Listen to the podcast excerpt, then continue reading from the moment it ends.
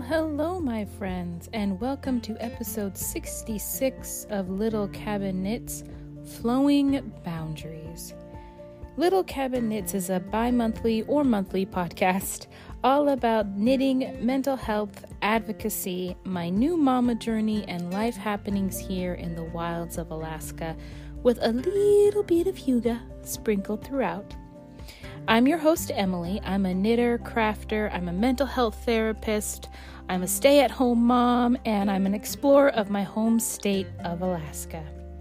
Today's episode contains administration, around the fire, on the couch, on the shelf, personal skill set, and contemplation corner.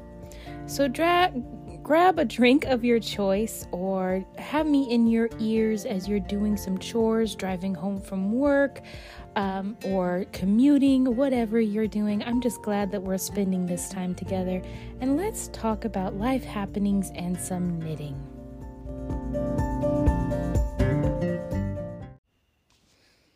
Administration. Well, my friends, you can find me on Instagram and Ravelry as Anders Mill Knits. We have a sort of on hiatus, whatever you want to call it, YouTube channel of Between Knits and Purls. You can find all the show notes at betweenknitsandpurls.com as well as all of my free patterns. And you can also find my free patterns on Ravelry. Uh, I think, what am I calling myself there? I think I'm just calling myself Anders Mill Knits on Ravelry for my patterns. but they, you know, there you are. And also, you can email me at littlecabinKnitsAK at gmail.com. I am an Amazon affiliate, so any products that I list, I don't think I've got anything on this episode, but it, anytime you link, uh, you uh, click on anything that I list uh, that I have purchased from um, Amazon on our blog, then we get a little kickback of that. Doesn't come out of your pocket, just I get a little commission from Amazon. You can directly uh, um, assist the podcast in its upkeep by donating to us at our Ko-fi account of Little Cabin Knits. And our official sponsor of Little Cabin Knits is Charming You, who just published the theme for her 2023 Christmas Advent calendar, and it looks fabulous. So go on over there on Instagram. You can find her as Charming You, and you can see and you can pre-order if you would like the uh, the kit, and that is administration.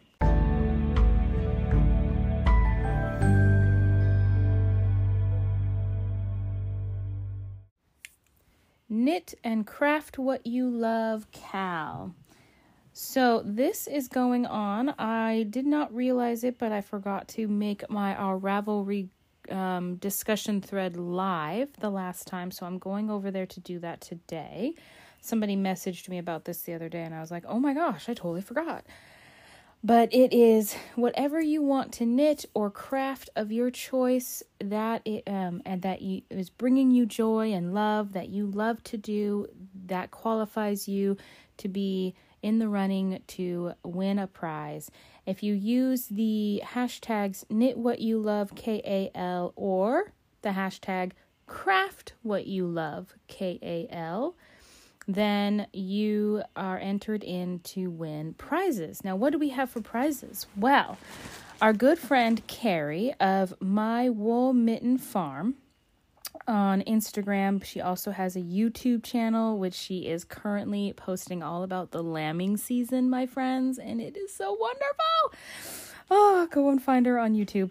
Um, but she doesn't know what she's going to donate yet but she's going to donate something from her farm uh, as a prize. So that is really exciting. And I went through my stash and I found a kit and a sweaters quantity that I'm going to donate. The first is the kit, the mitten kit of Fox in the Snow Mittens by Yarnspiration. And it says one size fits average hand. And it comes with three skeins of um, Patons Kroy sock. And the pattern is beautiful. The mitten itself is white, and the uh, Fair Isle design is of foxes' heads. It's so adorable. So the colorways included are, like I said, white. Then we have copper colors for the foxes and coal. Yeah, coal as the third colorway in that. And this was a kit that I got from Craftsy a couple years back. And I do want to knit this really badly, but since um, I just don't think I'm going to be able to knit on anything of that tight of gauge anytime soon, I thought it would be best if I passed it on to you guys. And the second is another kit that I got from Craftsy, a sweater kit. And this is, oh, and these come with the patterns, my friend. The Wolf Sweater by Melissa Schaschwary. Schaschwary. It is such a beautiful kit. Oh my gosh, this sweater is so gorgeous. It's all over cables, not the, the, sleeves though and it is knit with Cloudborn Fibers Superwash Highland Worsted in the Slate Heather colorway. And it's my understanding that Cloudborn is no longer producing yarn, so you can't get this yarn anywhere else. Um, but I purchased this for my size, so most of you will not need as much yarn as I did, or as I assumed I did. But this sweater does only go up to a size XL. So that's the size that I purchased for. Uh, 49.25 inches around the bust, which even now that I'm weighing a lot less than I used to, that still wouldn't fit my bust measurements because, you know, the boobages, they, they just kind of stick out a little bit. And that would have been a tight fit. But it still would have been awesome to try for that sweater, and I probably could have figured out how to uh, finagle it to fit me correctly. But my loss is your gain since I can't seem to knit on anything heavy, which includes sweaters. And so those are the prizes. So again, the rules of the uh, knit along, craft along are as such and you can enter to win from now until I'm going to say the end of June. I did say June 2nd, but I'm going to say instead the last day of June. Uh, I'm going to actually fix that right now until the last day of June. And anything you post either on Instagram or in our Ravelry thread will you will be entered in to win one of the three current prizes we have. Um, whatever you have currently on the needles is fair game. You don't have to cast on anything special. Just pick something that you love to knit on. That's the spirit behind it. And what you tell me that you love knitting on, I will believe you. You don't have to fake it, okay? Um, you double dipping into other people's cows is encouraged. And yeah, the only big rule is that you knit what brings you joy and what makes you happy. So that is our craft along.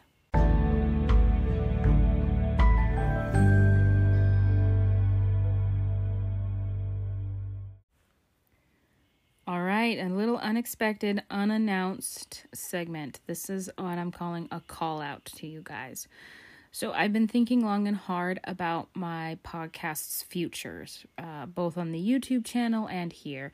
I don't see the YouTube channel going forward uh, at the moment uh, because Stephanie is so busy and so on and so forth. Um, as far as this podcast is concerned, I am going to keep doing it. I love recording this podcast.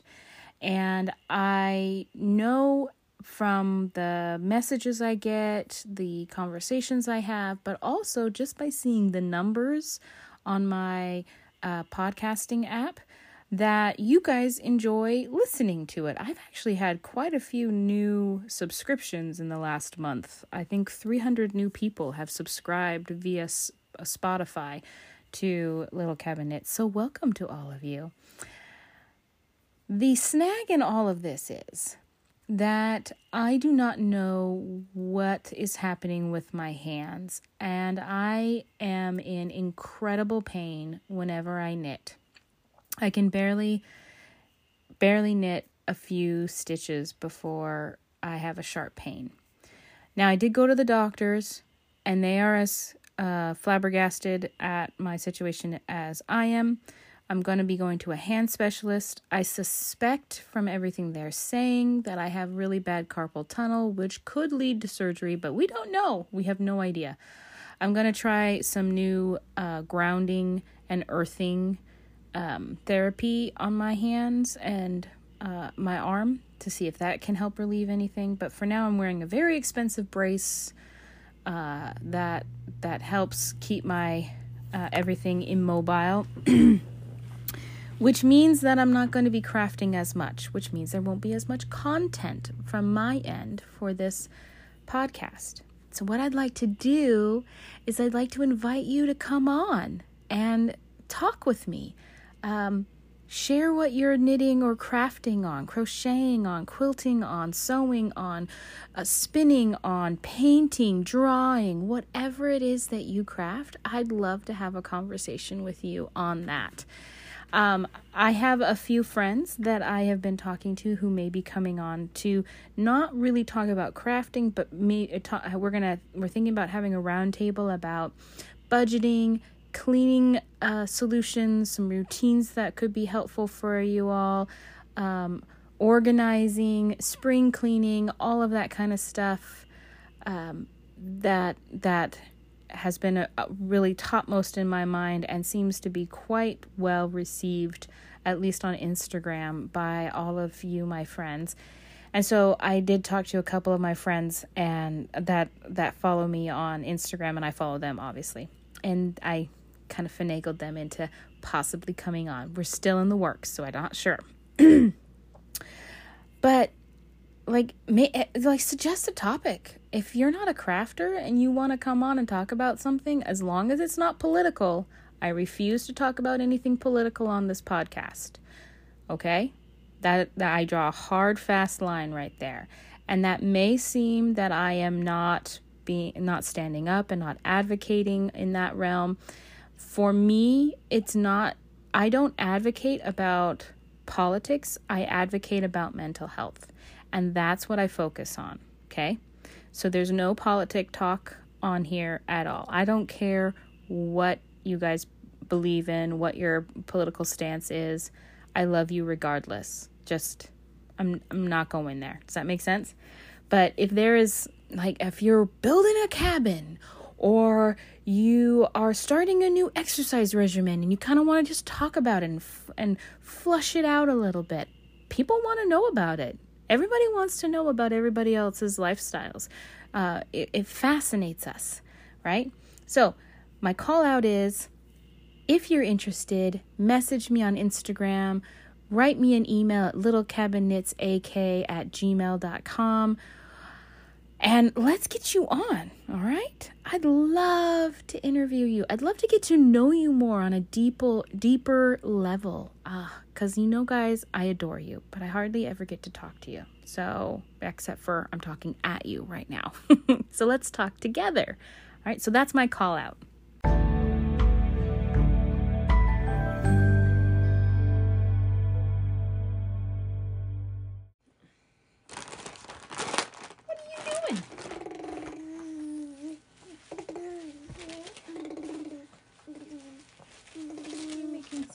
здесь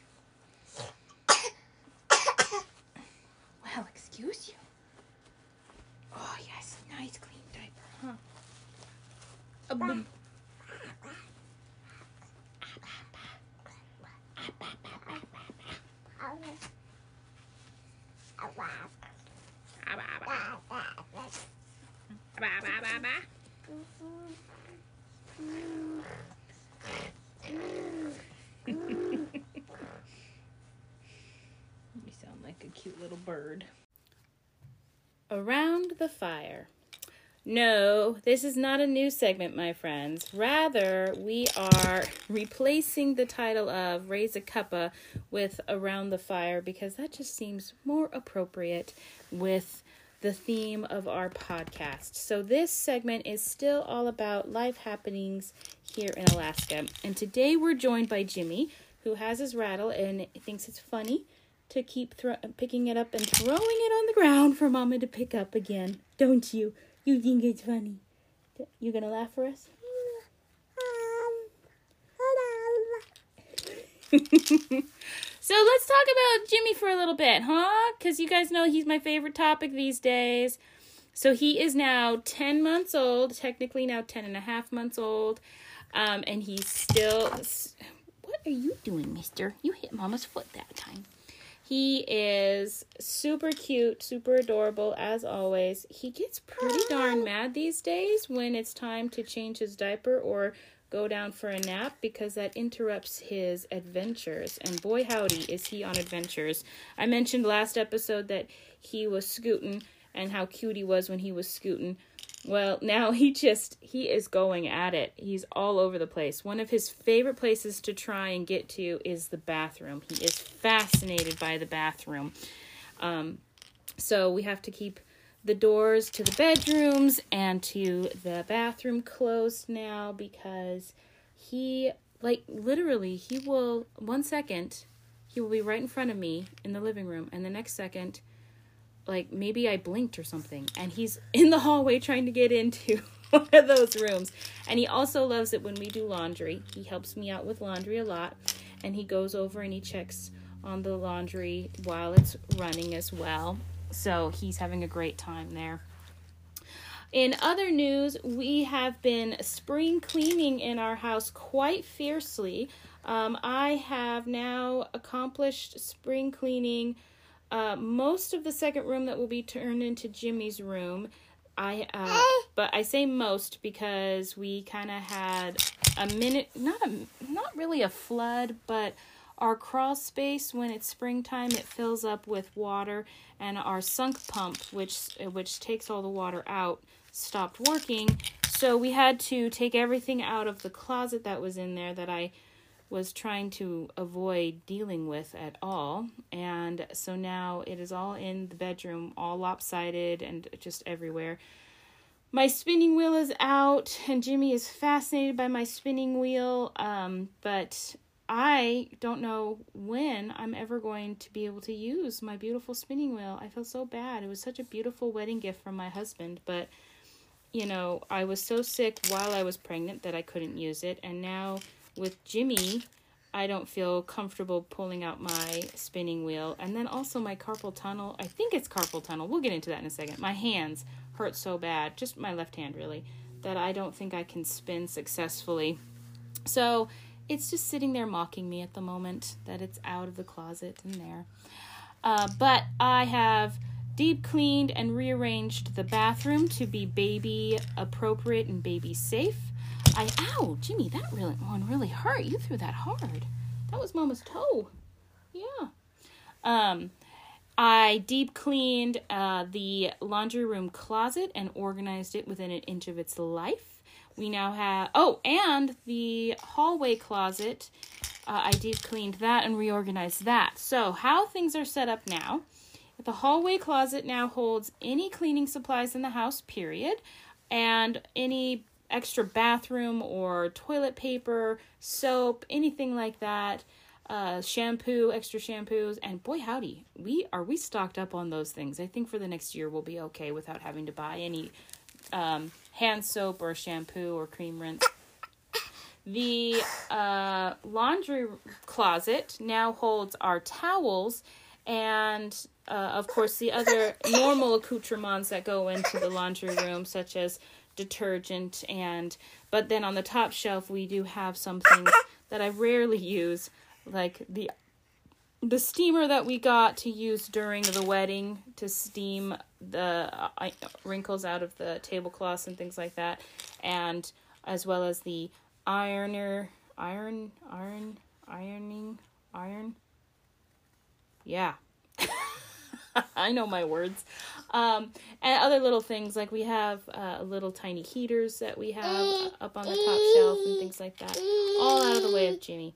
And then in the bathroom, my dad's friend came over and he helped us, me, I should say, put up some additional shelving. So we've got a brand new shelf high above the toilet in which we put things up there that we use semi regularly, but we wanted to keep out of reach of Jimmy. So that is housed in two baskets. And then in his room, our friend put shelving up all around the upper half of the bedroom to again put things up there that I wanted to keep out of Jimmy's little hands. Um, all of my um, game uh, board games are up there, uh, and just a whole bunch of stuff. Actually, I can't even get into it all, but I was very proud of myself. I was feeling really good, and then the semi flood thing happened, and everything got turned upside down again, and I'm feeling a little discouraged, but it's okay. Um, yeah, are you getting restless? If I put you down, you're gonna cry, aren't you? Here, you want your giraffe to chew on? He's getting two new upper teeth, and he is grumpy about it. He's like, I only want to bite your fingers, Mom. Yeah, there you go. Let's see, what else have we been doing? Oh, my aunt and uncle had decided that they were going to replace all, literally all, of the furniture in their house and they had a really nice leather rocking chair that they asked if I wanted, and of course I said yes. Mm. And even though I had just fixed our beloved wooden rocking chair, the bottom of it had the wood had was weakened at some point, and it split when one of us sat in it one day, and it actually explained all of the noises and the creaking and popping we've been hearing as we've been over the last couple months. And now that I fixed it, I jerry rigged it with some wood glue and some clamps. Uh, I actually used plumber's uh, clamps on this to make it work. I was quite proud of myself. Um, and there's no creaking anymore. And my husband asked, Well, does that mean that we're going to get rid of the wood rocking chair? And I said, Absolutely not. I love that thing. And so we have two rocking chairs now. And then, ironically, just this last weekend, my cousin messaged me and said, I'm moving out of state. Do you want our grandpa's old rocking chair? and I said, Yes, hello. Um, and then, of course, you know, I knew that we couldn't house it in our house. So I asked my older sister if she would want my our papa's rocking chair. So my sister's going to get the rocking chair. I was just the intermediary in that. But for about half an hour, my husband was not exactly excited, thinking that we were going to have three rocking chairs in our tiny house. I love scaring him like that. oh boy. Um, otherwise, what we've been doing, I have been um, w- uh, recording some cooking videos and cleaning videos and tips and tricks on TikTok and Instagram. Both places you can find me as Anders Mill Knits. So if you want to, I mean, you really only have to go to one place because the same videos are posted at both places. Um, so what the things that I'm really surprised about that people have really really gravitated to are vastly different on each website. The people on uh, TikTok seem to really like it when I post things that I do in my crock pot or my sauerkraut uh, recipes. Um, and then the people on Instagram seem to really like it when I'm doing other things such as casseroles. It's interesting, right? Um, but this week, hopefully, I'm going to do another video, and I have been wanting my entire life to do Indian food. And so I'm going to try Indian food. I'm just, I've got one day left. I've been on a no buy week, which means I don't buy anything. And today's Tuesday, it's my last day that I told myself to be on it, just so we can get through all of our leftovers and stuff. And tomorrow, I'm going to go buy some things to make um, some Indian food. Curry! That's the word, curry. Um, but I don't trust myself to make the curry sauce myself, so I'm gonna buy a pre-made curry mix and use that. Plus, I'd have to buy so many extra s- spices that I'm not sure I would ever use again. So I'm not I'm not gonna put myself through that. Um, but I am gonna uh, try a curry this week. It's probably gonna be chicken. Still haven't looked it up yet. But I'm really mad. I don't know if anybody else uses the All Recipes app, but they stopped supporting the app as of the 23rd of March. And they're o- they're only posting things on their websites, and I just don't like going on the, their website as much, and it really annoys me because that's where I find 99% of my recipes that I use. I love the, uh, the All Recipes app, but now I guess I'm gonna have to force myself to use their website. And so I need to go on there and look for a curry uh, recipe. Are you gonna be okay? I put him on the ground. Let's see if he gets mad at me. He's just looking at me like, okay, so. Um, oh yeah, oh my goodness, so much stuff is going on. I forgot totally this. We got a brand new dishwasher, our old dishwasher, which I had assumed was from the 90s, but when my husband took it out, the dishwasher was actually only from 2004, I think he said it was, which still makes it a, a little over 15 years old. No, not 15. Yeah, 2004. I guess almost 20 years old. But still, I thought it was more like 30 years old or something like that. Um, but the heating element stopped working on it. Everything that I put in, even though I pre washed everything, because I always do that, uh, when I took it out, it was dirtier than when I put the dishes in. And our t- uh, place is so tiny, there was no way that I could be hand washing dishes because we just don't have any place to dry them, especially because of all of Jimmy's bottles that I hand wash and put out to dry, air dry on the counters and stuff. That takes up an entire section of our kitchen just dedicated to Jimmy's bottles and food and things like that. So we were very blessed that my husband's parents um, uh, like heard of our plight and that we were going to have to dip into our savings, which we're trying very hard not to touch, uh, which we have very little left of because we've been having to touch them because I've always been the breadwinner in the family, which, and now that I'm home, my husband's um, my husband's job pays the bills but doesn't pay for groceries, right? So I have to pay for groceries out of our savings. So that's whittling down quickly. Yes, lovey. Yes. Um, but anyway, the parents pay, sent us some money uh, to buy a dishwasher, and so we were able. We were going to get the cheapest dishwasher we could find.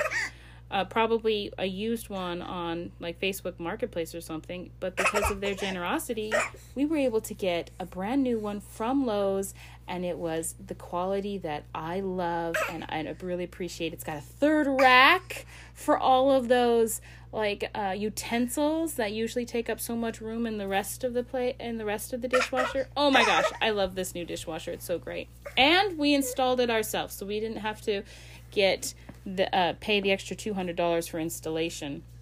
And it was really funny because as my as my husband and I were preparing to install it, I'm reading the instructions and it and it says in big bold letters, "Do not install yourself. Only ins- have a professional install." I'm just sitting there laughing. Ay. But I'm sure a professional would have gotten it done in like a half an hour. It took us about three and a half hours to install it. I'm okay with that. We did it ourselves and we saved $200. Uh, there's lots of other things going on around the house. Spring is here, everything is melting. But the last thing I'll mention is that tomorrow, uh, starting April 5th through the 10th, I am doing a destash of my yarn, of some of my yarn, uh, on Instagram, and you can go there. I've got some really special things I'm destashing. Um, some things like Gail's art that is and uh, Gnome Acres. None of the, neither one of those are dyeing yarn anymore, and I've got them on there. I've got also some. It's not Ross Farm, but it's um, Bijou Ranch. I think is the name of it. I've got 100% cashmere that I'm destashing. I've got two sweater quantities I'm destashing that I'm also willing to break up into different lots if people want. And then also just a lot of self striping excitement like Fiber Nymph Dye Works, Giddy Yarns from the UK. I've got one skein of Lollipop yarns, which I still need to photograph and get ready. Um, I've got, ooh, I've got Desert Vista Dye Works.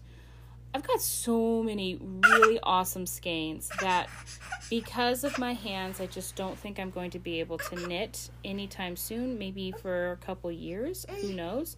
So I think it's just better that I destash them and not hold on to them with the dream and the hope that one day I'll be able to knit socks again, right? So um, I'm just going to pass them on to somebody who will love them and cherish them and use them. So be looking for that. Um, so April 5th through April 10th, we've got all kinds of really special things going up each day. So I hope you guys go on over there and uh, pick out something special for you because it's Easter. And so why not get yourself something special for Easter, right? and that's around the fire.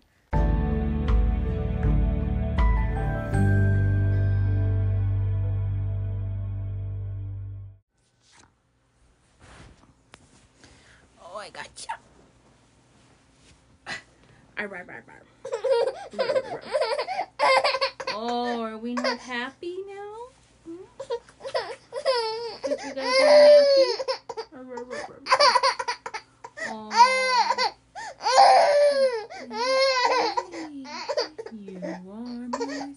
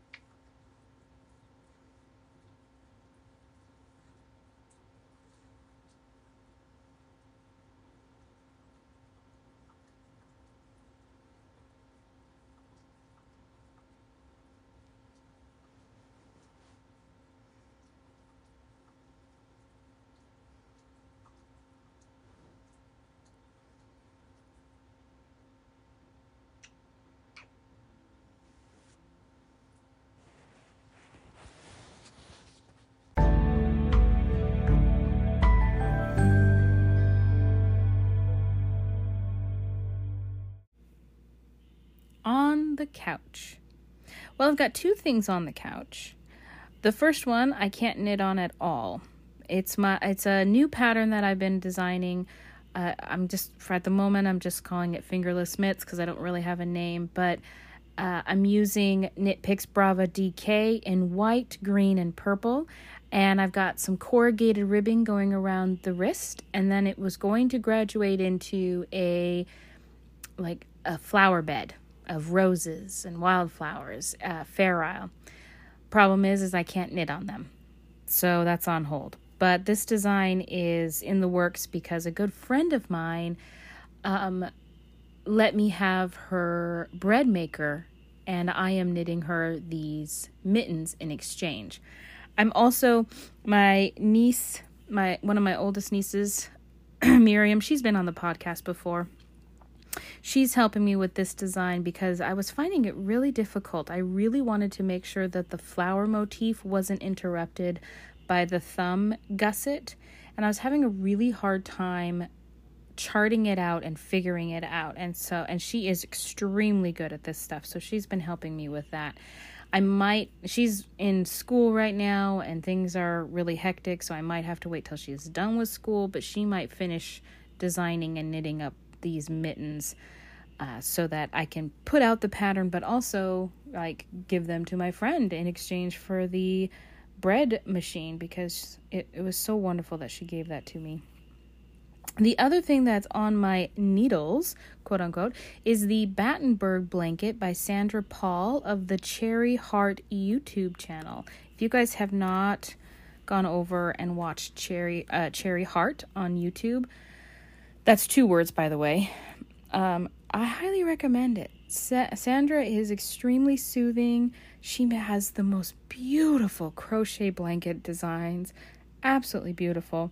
Uh, she recently put out a video on how she organizes her she shed or her crafting shed. I forget what she calls it exactly, but it, it's like I, I drool over it. Um, and so I have long wanted to crochet the Battenberg, which is a free pattern that she puts out. Um, it's a little bit different of a stylization of um, granny squares. And when I first got the pattern, she has the pattern written in UK terms and in US terms. And when I first read the pattern, I was like, "What? I don't I don't get this. I don't understand." And so I was over at my parents' house, which, by the way, this blanket uh, was is a gift to my parents for their motorhome because they travel around the United States usually during the winter, and uh, I wanted to. Well, I asked my dad. It was his birthday coming up, and I said, "Dad, what do you want? You're getting rid of everything. Do you want anything for your birthday?" And he said, "I want you to make me something." And I said, "No, you don't." I've knit you socks. I've knit you slippers. I've tr- attempted to knit you a vest, and you don't like any of them. And he goes, That's not true. And I said, Yes, it is. Every single one of those things you have given on to one of my brothers. You do not like it. He goes, Well, I really want a blanket. And so I explained to him that I can't knit a blanket because it's too heavy. It would be too much on my hands. So then I was talking with my mom about it, and I said, you know what I might be able to do is crochet you guys a blanket, especially if I can crochet something that is in snippets and won't tire out my hands with weight. And that's when I ding ding ding remembered the Battenberg blanket and how much I've wanted to knit, crochet it for forever it seems like. And so I showed it to my parents. They fell in love with it. And then I got the pattern, I was reading it, and that's when I became stumped. So, back to the part where I'm at my parents' house. So, I'm over at my parents' house, so all uh, and my sisters are there, so all of the kids can have a play date. Jimmy was up with grandpa because grandpa monopolizes Jimmy whenever we're over there. that's just how it is. Everybody knows. Jimmy is for grandpa. And so I was down in the kitchen and we were playing cards. I think it's called Five Hearts or something like that, or Crown Hearts, Crown of Hearts. I don't know. It's a fun game. It's a fast moving game. I this was only the second time I'd ever played, and so they had to explain it to me again. But then I had to go and feed Jimmy, so I had to interrupt the play. So I dropped out of play and go feed Jimmy. And then I came back down and I was like, you know what, you guys just continue. I want to try and figure out this pattern. So again, I'm trying and and my sister Kelsey is an expert crocheter. Like seriously amazing. Hands down the best crocheter I know. She crocheted me a doily for my first marriage. That is still one of my most highly prized possessions of all time. And since I wasn't getting it, I just literally could not figure out what in the world Sandra Paul was talking about. I turned to my sister Kelsey and said, Do, do you understand this? And Kelsey quickly read it over. She's like, Oh, yeah, you do this, this, this, and this. And I said, Okay, that still doesn't make any sense. But she goes, It's just a granny square. I was like, All right. So I crocheted it up according to what my sister Kelsey said, which did not turn out at all like Sandra Paul's little square. It what I crocheted turned out looking like a really pretty flower, honestly. I I mean, I like it. I posted it on Instagram and everybody was like, "This could be a new pattern." it's like, "Yep," but it's not what it was supposed to be. So then Kelsey was looking at it. She's like, that doesn't make any sense. Here. And so we switched places. I took over her spot in the game and she started crocheting up another square. And she was just, she was reading it over and over and over again. She's like, this does not make any sense. What it turns out is Sandra Paul, she's a UK crocheter and they have different terms. And that term, those terminologies don't necessarily translate well into English, apparently. Uh, American, American style. So my sister, through trial and error, figured out what it was that we needed to do. Uh, my sister Kelsey was also very frustrated, but in the end, she loved the square, and um, she was like, "Oh, I want to help now crochet this blanket for mom and dad." So I ended up giving her one of the colorways to take home, and she's already been working on it. I think she took home the, is it the lemon or the custard? I think she took home the custard colorway. Anyway, so then we switched places again. Kelsey then took over again in the game, and I then sat in the chair beside Kelsey and uh, attempted my second square. And with her oversight, I was able to get it, and everything kind of clicked into place then. But if I didn't have my sister, if I was just a normal crocheter, I think I would have cried. Now, I did see later on, after I read the pattern further, that Sandra Paul actually says that she's got a few videos to help with the pattern crochet. Um, I have not looked at them, so I don't know how helpful they are, but they are there. Um, so that could help other people who don't have an expert crocheting sister um, in, on the back burner for them to help.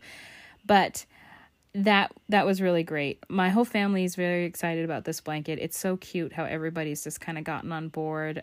One of my other nieces wants to help. I think my sister Amy wants to help, and I think my other my sister-in-law Mary mentioned that she wanted to crochet some. Who was also a really great crocheter, who doesn't think she's a great crocheter because she mainly just crochets um, washcloths and dishcloths and things like that. But um, you know, I know she wants to expand things and she knows how to crochet a granny square. So she can definitely do this. Like, she's really good. She just needs to believe in herself a little bit more.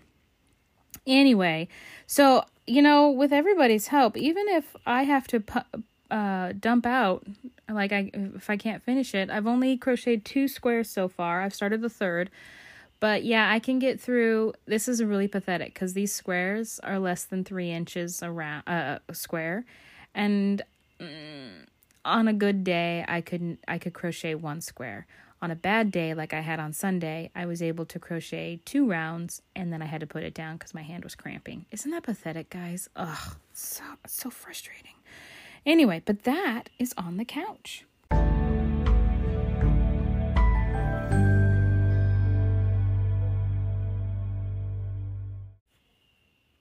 On the shelf I have one thing on the shelf, and that is my newest design, Softly Softly Around the House. And it's my, it's my second headkerchief design.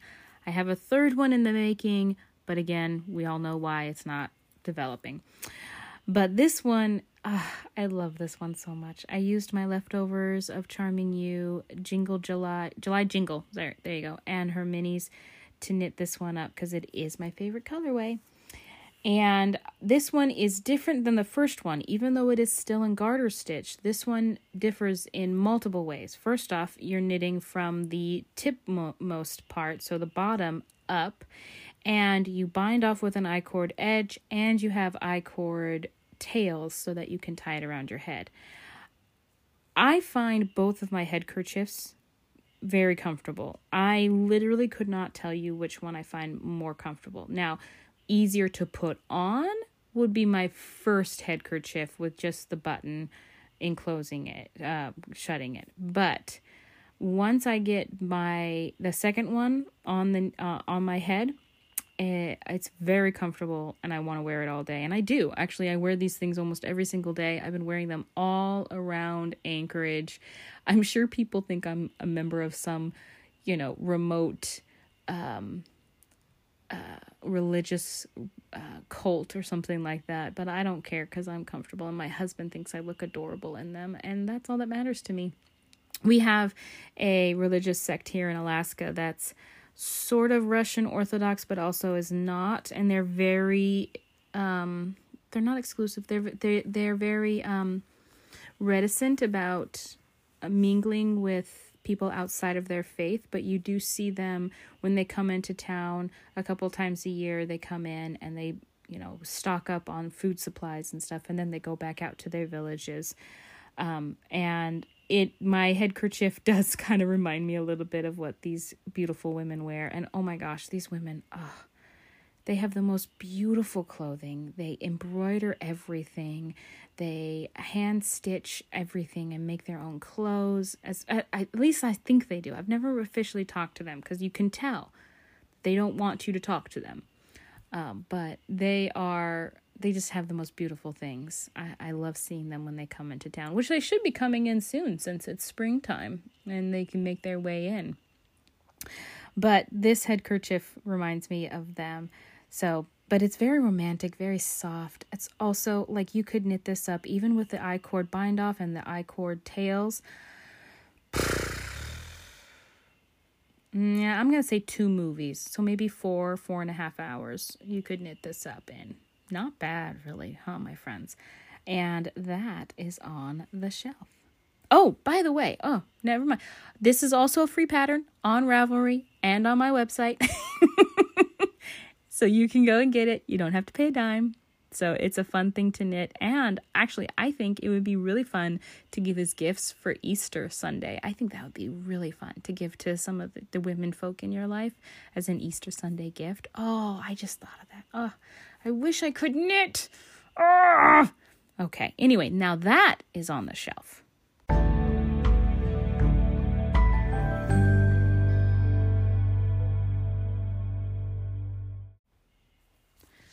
Personal skill set. So last episode, I kind of forestated what I or forecasted what I was going to talk about today uh, in the personal skill set section mental boundaries. We're going to first talk about normal boundaries and then go into what I mean by mental boundaries afterwards.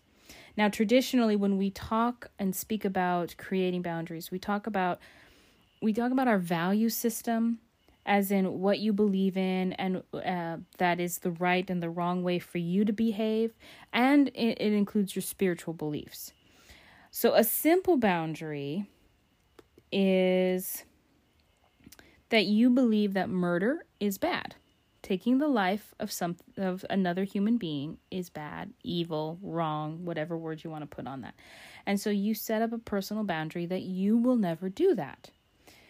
And then there another personal boundary is if hitting or physically hurting another human being is something that you view as bad, then you will set up a personal boundary that you will never hit or harm another human being. Now, these are simple boundaries. They seem kind of blatant, right? These are also what we call universal boundaries because every country in the world has a boundary which they we term as laws. When you think about uh, um, a law, that is really just a universal boundary for the entire country or area in which you live. And these are set up in place to protect the community. And the two uh, boundaries that I just talked about uh, refraining from hurting another human being, refraining from killing another human being are two universal boundaries uh, that we or laws that we have in this world. And if you break those boundaries, then there are consequences or repercussions, usually resulting in incarcerations, sometimes even the death penalty, right? Like you took a life, we take your life kind of a thing. And that's the consequence of breaking a boundary or a law. But there most of the boundaries in this world are not so clear cut. You can also think of some really clear boundaries as the 10 commandments. Those are what Christians believe are the laws according to God. Those are boundaries. Thou shalt not lie. Lying, that's belief that lying is bad uh, and you say that you will not lie, that is a bound personal boundary as well as a Christian universal boundary that is out there. But let's say that you uh, have a personal belief system that drinking is bad. Maybe, again, maybe this is a um, a belief system that you hold because of a life experience or you grew up being taught that it was uh, not a good thing and to refrain from it, whether by your parents, your society, your, re- religious beliefs. But y- you have to figure out a way in our uh, society of upholding that boundary because society as a whole is okay with drinking, not to excess, right? But drinking is okay, alcohol is okay. At some one time, it wasn't okay, and we had prohibition. That was again a law slash boundary at that time. And so, but overall, we believe that drinking is okay. Well, you have to figure out a way how you are going to uphold this belief or this boundary within your own personal life without imposing or manipulating other people into holding the same. So one of the ways you might do that is is that you refrain from bringing any alcohol into your home. That you let your friends know that it's okay if they drink, you're just not going to partake. You can be a person who is there for your friends who, uh, you know, is a sober driver when they need it. But um, you can even sometimes go so far as to ask other people not to drink when they're in your presence. That's kind of walking the line. I mean, it's not manipulation because you're blatantly asking them, but it's kind of walking the line of imposing your beliefs on other people. Um, however, there are some situations in which it, in which it is okay to ask somebody something like that. But then what if other people don't hold the same boundaries as you? What if your friends like to drink and but they don't go overboard? They drink responsibly. They have a limit. Uh, perhaps they do it at home or in a safe place or they have a designated driver. Does that make your friend a bad person because they don't believe drinking is bad? No, it's just that they have a different set of values and boundaries for their lives than you do for yours. The problem we run into is that when we impose our boundaries and values on other people and we either manipulate them or we browbeat them into conforming with your own belief system, then we've overstepped the mark and we're impeding our boundaries and value systems on other people and thus removing their free will. And that is a big no no. I'm going to tell you a little story, give you a little background now some of you may know or may have realized that I grew up LDS or Mormon, as the lingo is.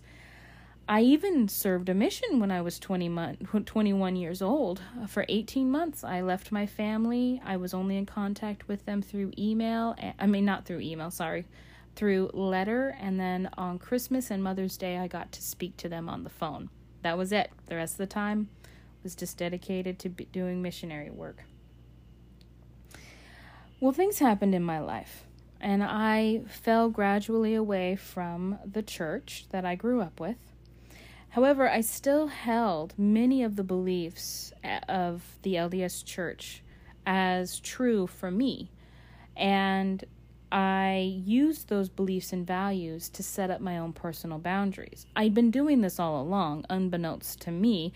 because um, we'd never used boundaries as a language uh, set of skills when I was growing up. I was just taught right from wrong according to the religion I was brought up in and according to my parents' beliefs. But that did dictate, as an adult, what I then viewed as my value system and what I viewed as right and wrong, which then led to me setting up my own personal va- boundaries. Um, and one of those is that I don't drink. And, you know, for a while there, it's not, I, I don't even necessarily view drinking as necessarily bad. In excess, yes. Um, I, ne- it's never bothered me that other people drink around me. Um, it's never, ever been a temptation to me. I've I've tasted it once or twice, and man, it tastes terrible. Uh, if I wanted medicine, I would take medicine. That's been my viewpoint all along. I just I never understood it. And then I met my husband, who now lives a sober lifestyle and had been sober sober for about six months when I met him, and he grew up. Uh, understanding that alcohol was acceptable and there really were no boundaries around it. And so he went to excess when he was uh, in his 20s. And he there were no boundaries for him around drinking, when to stop, what is appropriate behavior and what is not. And he has some pretty traumatic things happen to him that led him to reevaluate these things. And he did a quick 180. Like one day drinking was okay, and the next day it was not. And he just would not even take a sip.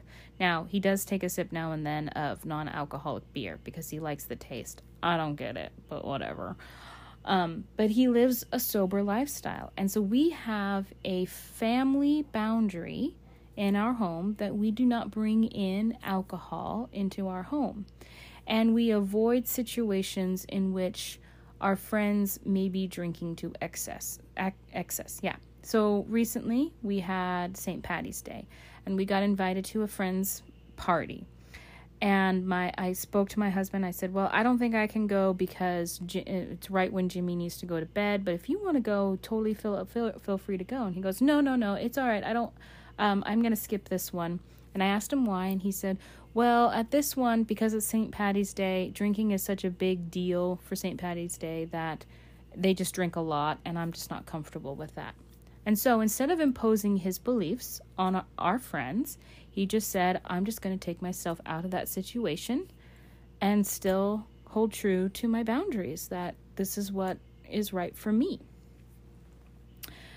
Um, there are other things in the LDS religion that are very foreign to many people.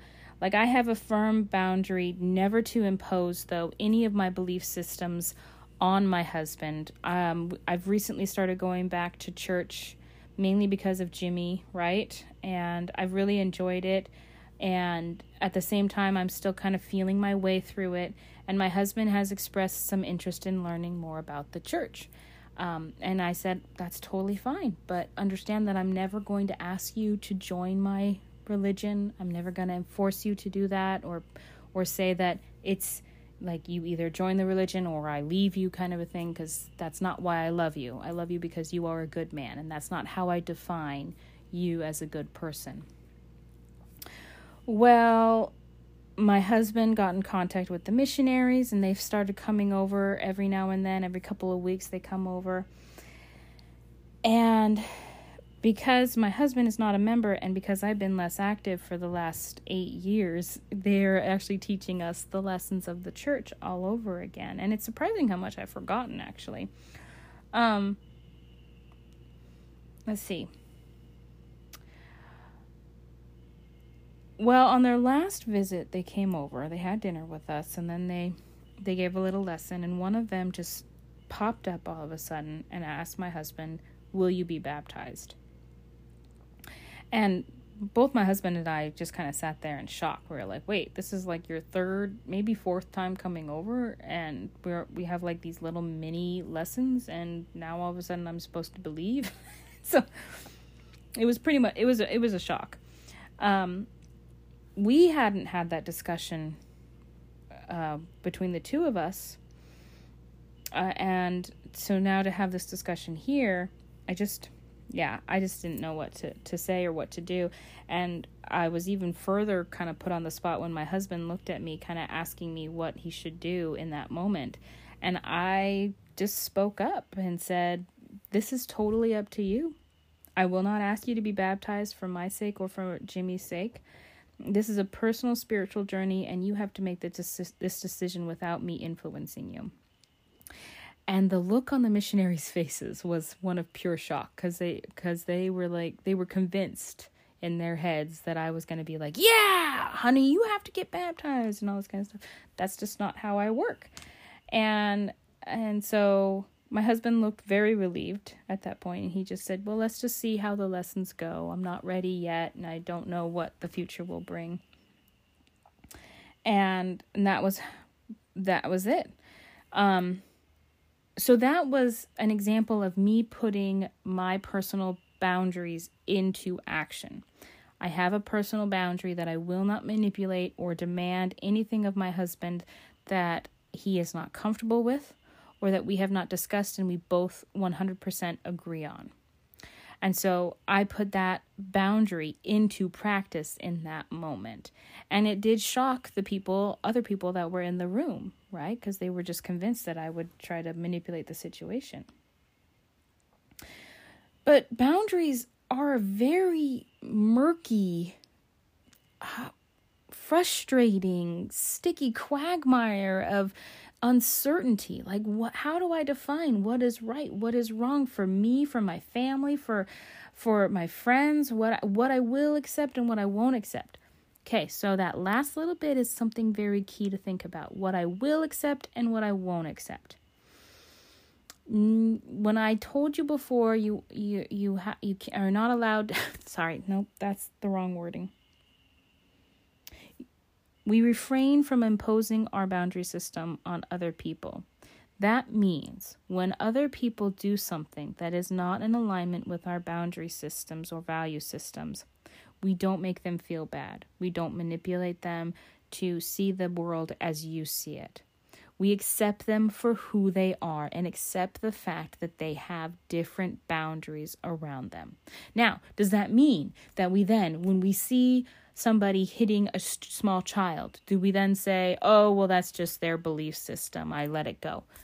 No, because again, we go back to that universal truth, those universal boundaries, those universal laws of those things are accepted and not accepted. Are we the right people to step in when we see that happening? No, that is why we have police officers and social workers and court systems. So we call upon those to intervene. We do not walk up and tell somebody that they are doing wrong. We do call the proper authorities to then take action in that in that circumstance. Does that make sense? I'm hoping that makes sense. But most people stumble through life without actually formalizing their boundary systems. I would say most of us, I would say a very minute few actually actually sit down and consciously say, This is the boundaries I have in my life. These are the value system I have in my life. And thus, these are the things that are okay and not okay. Very few people consciously sit down and do that. We just, we kind of have multiple awakenings as we stumble through this life about what things are okay for us and what are not, right? For instance, I did not know before I had my ex husband that I was so highly opposed to verbal abuse and manipulation and gaslighting. I didn't really even know what those things look like. Now I know what they look like. I will not have it in my life at all. Uh, my husband, luckily, he doesn't even have an inkling of doing any of those things, and uh, but I have been taught from my first marriage how to do those things, and so it's interesting because I find myself now and then using manipulation to get my way. And even once I found myself gaslighting my husband, and I was absolutely just appalled by my own behavior. And I stopped it and I put up boundary systems to stop those things. But it's constantly a learning experience, you know? So the question arises how do we know what our value system is? How do we understand what our boundaries are? How do we know how to enforce those boundaries? And finally, how do we know when it's wrong to make them a more general boundaries for those all around you? These are all very good questions. And here are some things that I would suggest that you think about to review your val- va- your values and your boundary system. They're very broad questions. The first one is ask yourself what you believe in, what you believe is right versus wrong, and write them down. Now, I want you to take out a piece of paper and make three columns on that paper. In the first column, you're going to put down the boundaries that you see are being upheld by your community as a whole, such as not killing another person or not hurting another person. In the second column, you're going to list out the boundaries that you know are best for your household at large. Perhaps you list such things as cleaning up after yourself, everyone pitches in on the chores, no lying, you know, uh, saying please and thank you. Those are value systems, right? Because we appreciate each other. And in the last column, you're going to put down things that you recognize are important to yourself alone, regardless of what anyone else says or does. This is your personal, individual boundaries. So for me, I put down no drinking, telling the truth, don't manip- manipulate my spouse, allow other belief systems and uh, honor that belief system. And I've got quite a few others. I just won't go into all of them. But those are some of the examples that I've already used today. So that's what I'm giving you. And it's this last set of boundaries that I want to talk about more today. These are the hardest to keep up and the hardest not to be influenced by outside uh, or other influences uh, eh, imposing their beliefs on us. So how do we keep these these areas, our personal boundaries, clear and not Im- and also not impose our personal boundaries on others? So, now we're going to get into what has worked for me. So, this is, as I would say, the gospel according to Emily. I don't know if this will necessarily work for you. It's worked for a lot of my clients over the years. Um, it hasn't worked for all of them. So keep that in mind and just have an open heart and open mind as I provide these suggestions to you. I have created a very tight seal around my personal boundaries. Uh, another way to put that is is that I put a shield up. Uh, between myself and others in this area. Now, I'm going to put a caveat on this in a little bit, but bear with me, okay? For too long, I allowed other people to dictate to me or influence me in this area of what should be my own personal value system or boundaries. And it has gotten me in so much trouble and so much heartache and hurt and physical anguish, even. So, I decided to take full responsibility for my own personal boundaries. And I knew I needed a safe way to guard these boundaries. So here's how I do it one, I meditate. Whenever I feel myself teetering um, on something, I meditate and ground myself and reorient my boundaries. Meditation balances not only my emotions, but it balances my thoughts and my physical being. And then once I meditate, I'm able to view these things in a more objective manner and say to myself, well, is what they have to say important? Or are they expressing their own belief systems and I shouldn't let it uh, influence my belief, belief systems? So, some of the meditations I do are grounding meditations, and I'm actually going to guide you through my favorite grounding meditation in the Hygge segment. These are some simple breathing exercises that you can do. Uh, but this is my absolute favorite. Um, but you can also just do simple breathing exercises. Gr- um, gratitude meditations are and and some very physical meditations can really help realign your energy, such as Tai Chi. These all work for me. Decide what works for you as far as this goes. Uh, many people, including myself, believe that prayer is a form of meditation. So think about that if you're of a more spiritual bent. The second thing I do is shielding. And this is going to sound strange, and I recognize that. But um, it, I use this mm, most days, especially when I'm going out in places that I'm uncomfortable with. Um, so, shielding is a very simple thing. Simply imagine a shimmering wall around your mind that's either protecting and and it's protecting your heart, your mind, your whole body even if you feel like you need it. And I work on that image until for me, I see it as a solid wall, something I can still see through, right? But it's a solid wall protecting my vulnerable places so that when I go out into the world, that then when something is thrown at me, it doesn't hit me, it hits the wall. So for instance, imagine a castle right? And around that castle, you have a moat, but you also have the protective barrier of the wall, right? And so, and that wall is meant to keep out invaders and people who would harm you in any way, you and your loved ones in any way. This is the same concept. It's just a mental shield. And this is one that is transportable. It can go with you wherever you are. So here's where I have a warning. It's very dangerous to wall yourself off from the world around you in the way that I just described. Especially, it's very dangerous to do that all the time because it cuts you your yourself off from connections to other people and those emotional connections and even physical connections sometimes. So my advice to you is to use this uh, sparingly and only when you feel it you need it the most.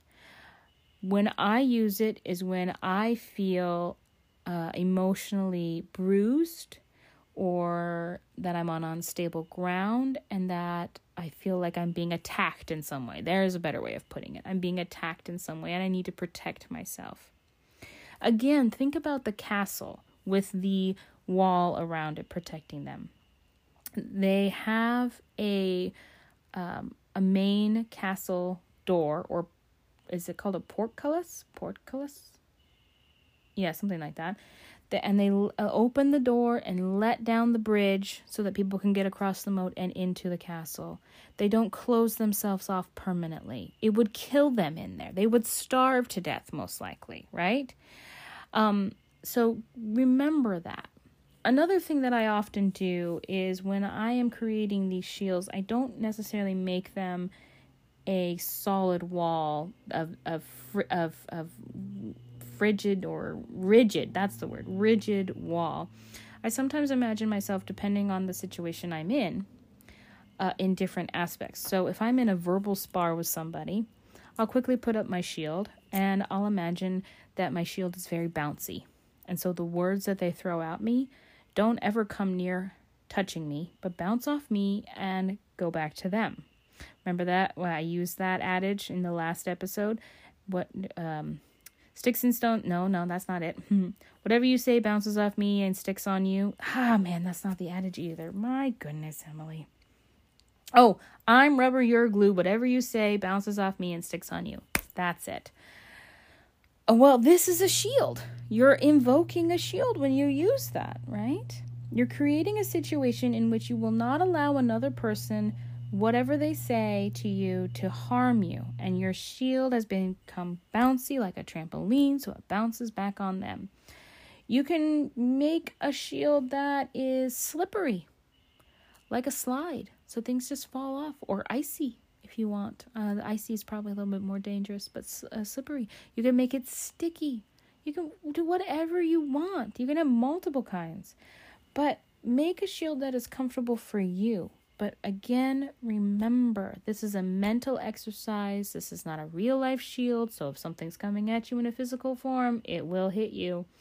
And also, not to keep them up all the time, only when you really need them, put them up. Okay.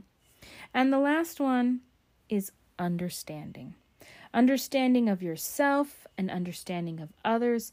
This is the best way of of working with uh, with boundaries. If you don't understand someone else, like their culture or even what they're saying, ask them. Ask yourself questions like what is important to you, what is okay and not okay behavior in yourself, and so forth the same questions that you ask people from another culture to understand them, ask those same questions of yourself to really understand yourself. All right? Um And I think that's probably what I want to end on is just understanding. Be curious, like I said in that in my last episode.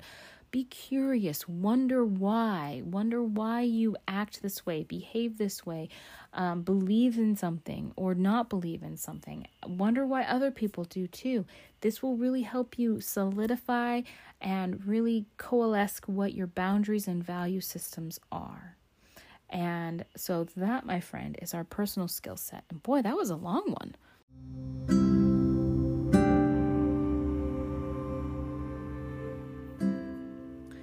A time for Hygge. So, let's try that grounding meditation I mentioned before in the last segment, shall we? This is a simple meditation, but it's a great way to connect to place and to feel grounded to the world around you. This, my friends, is my ultimate favorite meditation. And it's one that I've done for years and years. It was actually something that a therapist taught me when I was a teenager. And it's I've held it close to my heart ever since then. All right, so let's get ourselves ready.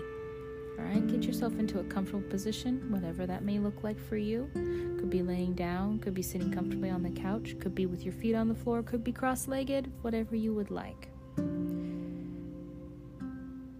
Now imagine yourself as a tree. If it is comfortable, you can stand with your feet planted on the ground. If you're outside, you can take off your shoes to feel more connected with the earth. You can also sit or lie down for this grounding meditation. Imagine your back as a trunk and that you have long roots that grow from the bottom of your feet deep into the earth. Take a moment to scan your body, noticing any areas of tension you may wish to gently realign your body so you are in a more relaxed position. Firstly, take a deep breath in through the nose, feeling your lungs expand. Then let it all out with a big exhale. imagining that all the energy you were hanging on to is flowing out of your body, down through your roots, and into the earth. Close your eyes. Breathe deeply in through your nose and out through your mouth, focusing on the sound of your breath and the bodily sensations of breathing. Keep breathing.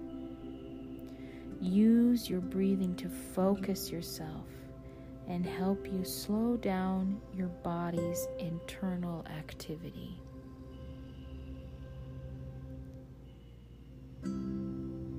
As you feel more relaxed, we can gradually work our way into grounding. Imagine that you're standing in an open field with the sun shining down upon you. You are a tall, strong, and solid. You are old and wise. Bring awareness to your feet and first notice them in contact with the ground. Now feel them firmly anchored to the ground. Now imagine strong roots extending from the bottoms of your feet, pushing downward through the surface below, eventually reaching into the soil beneath your feet. Feel your roots reaching even deeper into the earth, winding around rocks, pushing deep through the many layers of cool, dark earth. Your roots grow and spread both downward and outward. feel yourself anchored very solidly to the ground by your extensive root system.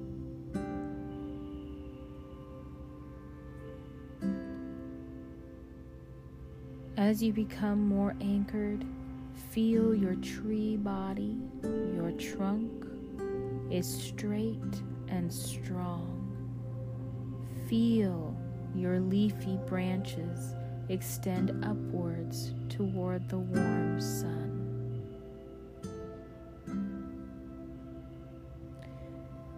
As you continue to breathe, imagine with each exhale that you are pushing any tension or stress down towards your feet and out through your roots into the surrounding soil.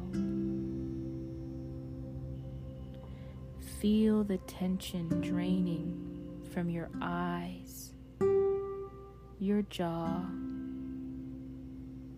your shoulders, your chest, your belly, your legs, all the areas of your body. Notice how receptive the earth is and how welcoming the ground is to, and, and it absorbs what you want to release. Feel grateful and lighter as you begin to let go of that stress and tension. When you feel properly grounded, take a deep breath and reverse the process. You will now absorb healing and calming energy from the earth. As you breathe in through your nose, imagine with each breath that your roots are absorbing healing white light. Feel the rich nutrients of the earth gently feeding your root system until it reaches the trunk of your body. Feel the light entering your legs, your stomach, your chest, your arms, your hands, your neck, and finally your head. Be aware this connection that you now hold to the earth of giving and receiving. Feel this grounded earthly energy feel, fill your body, washing over you with feelings of well being.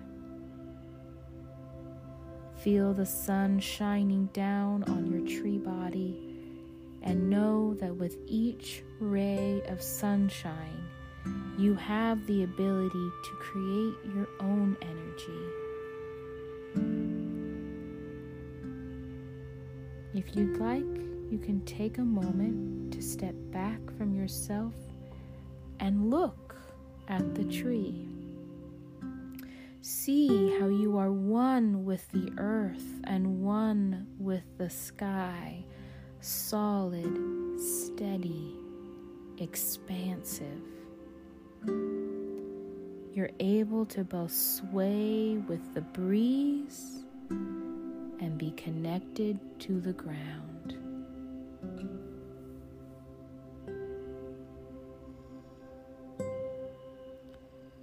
When you are ready, gently come back to the here and now carrying the grounded energy of the tree with you throughout the rest of your day. Thank you, my friends.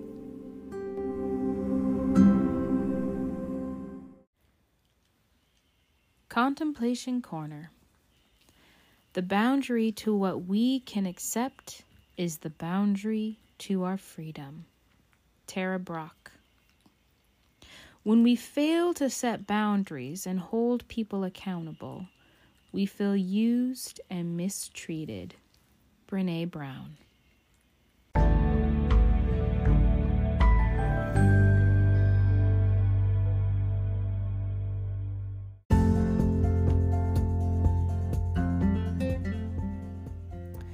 Well, my friends, our time together for this episode has come to a close.